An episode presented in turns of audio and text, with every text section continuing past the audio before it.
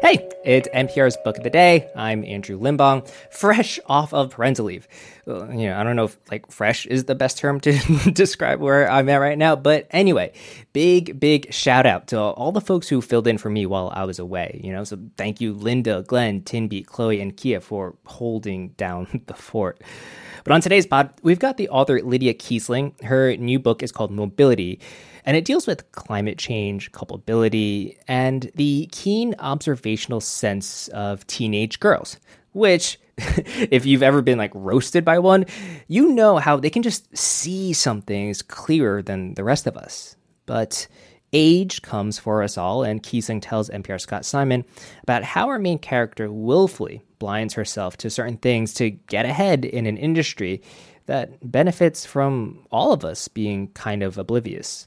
Support for NPR and the following message come from FX's The Veil, starring Elizabeth Moss. FX's The Veil is an international spy thriller that follows two women as they play a deadly game of truth and lies on the road from Istanbul to Paris and London. One woman has a secret, and the other has a mission to reveal it before thousands of lives are lost. FX's The Veil, now streaming only on Hulu. Elizabeth Bunny Glenn came to adolescence in a place where the beach smelled like oil and the oil smelled like money. Azerbaijan, after the Soviet Union had come apart, global superpowers poured into old Soviet satellites along the Caspian Sea for oil rights and pipeline access. Bunny is the daughter of a diplomat, wry, skeptical, a teenager who often seems more interested in soap operas. How and why does she come to make a life in ways she once disdained? In big oil. Mobility is the new novel from Lydia Kiesling, author of the acclaimed novel The Golden State, and she joins us from Portland, Oregon. Thanks so much for being with us. Thank you for having me, Scott. I'm thrilled. You're from a Foreign Service family too, aren't you? I am, yes. I grew up in the Foreign Service, much like Bunny Glenn did. Well, okay, you preempt my next half question. Where are the resemblances between you and Bunny? So, I think Bunny and I share some of the same DNA. Our life stories are a little different, but definitely the experience of being a teenager in a place that is unfamiliar to you, surrounded by adult business, and feeling a little blasé about it. Bunny is much more interested in soap operas than the kind of drama unfolding around her, isn't she? Or is she posing, in a sense? She doesn't want to, she's a teen after all. Does she not want to seem too interested? Well, I think, Bunny's smarter than she gives herself credit for. But yes, she spends a lot of time watching soap operas, reading magazines like Cosmopolitan, scheming about things that she wants to buy, but also watching the people around her and noticing the people around her. And I think teenage girls are much more observant than most people give them credit for. They're a little bit underappreciated. And so Bunny does have these observational powers that I try to sort of exploit in the novel. Tell me a little bit about the father in this novel. And we should note that your father, John Brady Kiesling, was a diplomat who notably resigned over the invasion of Iraq.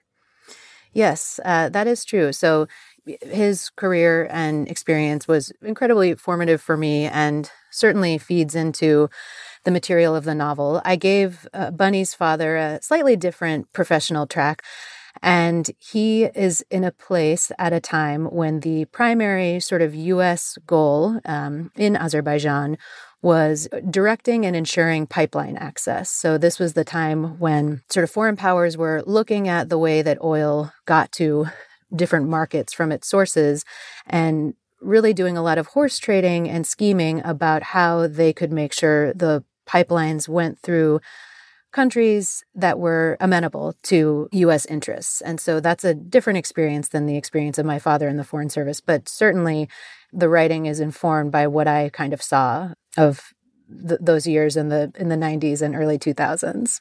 So how does somebody who you'd think knows the seamy underside of the oil business as well as Bunny become Elizabeth, the young woman who goes into the oil industry? Bunny's family is from oil country. She's from Texas, the Golden Triangle area. So, oil is part of her background in the novel, although in ways she doesn't really think about. And it is intentionally pretty accidental that she does end up working for a quote-unquote small family-owned oil company. But over time, you know, she looks around and says, well, this is the ladder I'm on, so I'm going to try and climb it. And she ends up using her own sort of powers of observation and ability to construct narratives to do storytelling for the oil and gas industry. She tells herself she's making a breakthrough for women in the corridors of power, doesn't she?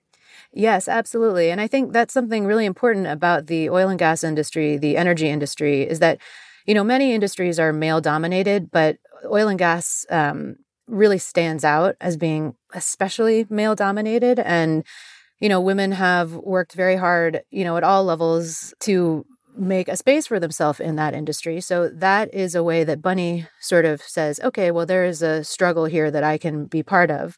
But that also means for her sort of willfully like putting on some blinkers about the broader struggle of how oil and gas should or should not fit into our current world. What was it like for you to spend time in Bunny's mind and heart? It was interesting. So there were things that Bunny and I had in common. I'd say, you know, as she progressed into adulthood, she and I did deviate more and more. And there were times when, you know, I'd be writing her and saying, okay, well, now, Bunny, you don't have to do this. But, you know, as a novelist, the narrative challenge was, you know, having a character who sort of maintains this state of sort of willful obliviousness in a lot of ways. Because if Bunny was going to suddenly wake up and say, no, I'm going to now, you know, crusade for climate justice, that's what I hope people will do in real life. But this is a novel, and I was sort of interested in looking at complicity in sort of a longer scale. And so, yes, that was definitely a challenging experience. It struck me as I turned over the last page, this is a particularly appropriate time for your novel to come out this summer with unprecedented heat. Yes. You know, I live in Portland, Oregon, and 2 years ago we had the Pacific Northwest heat wave.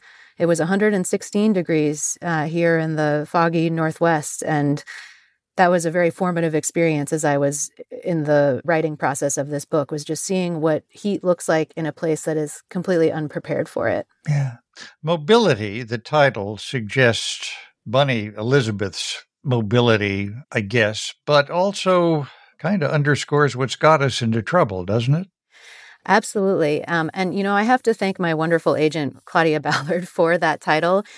So, you know, there's the obvious kind of echo of ExxonMobil. Then, you know, there is, as you say, Bunny's mobility, what her class and race and demographic allows her to do.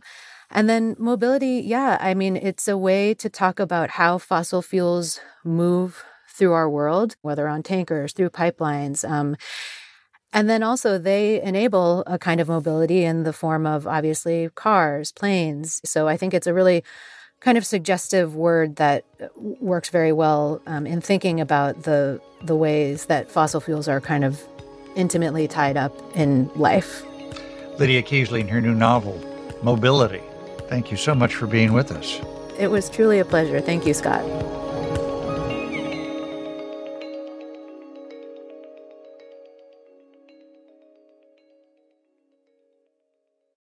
This message comes from NPR sponsor Viore, a new perspective on performance apparel. Clothing designed with premium fabrics, built to move in, styled for life. For 20% off your first purchase, go to viore.com/NPR.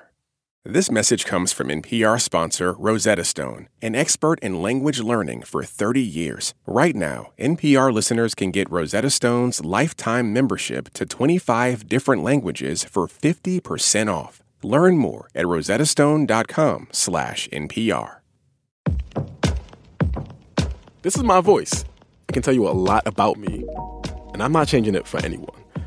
In NPR's Black Stories, Black Truths, you'll find a collection of NPR episodes centered on Black experiences.